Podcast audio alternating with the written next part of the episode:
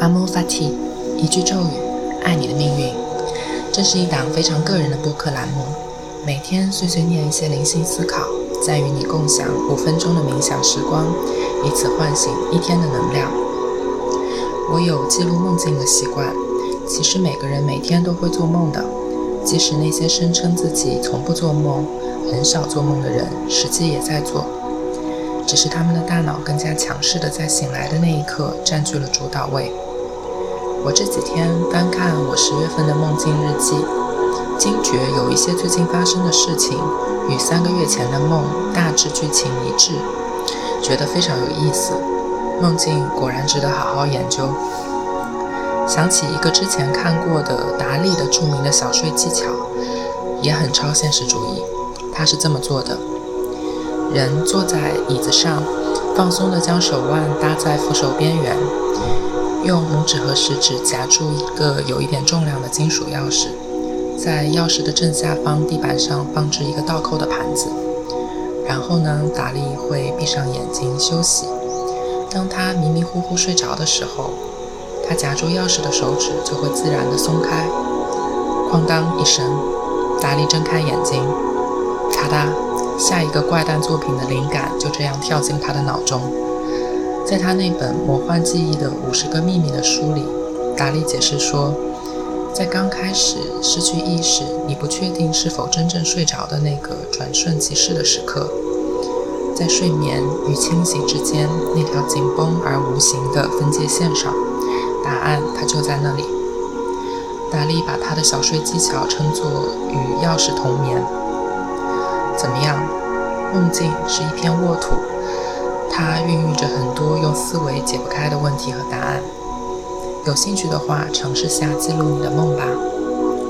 现在，无论你在哪里，在做什么，保证安全的情况下，请与我一起闭上双眼，聚焦呼吸，享受这五分钟的思维小睡。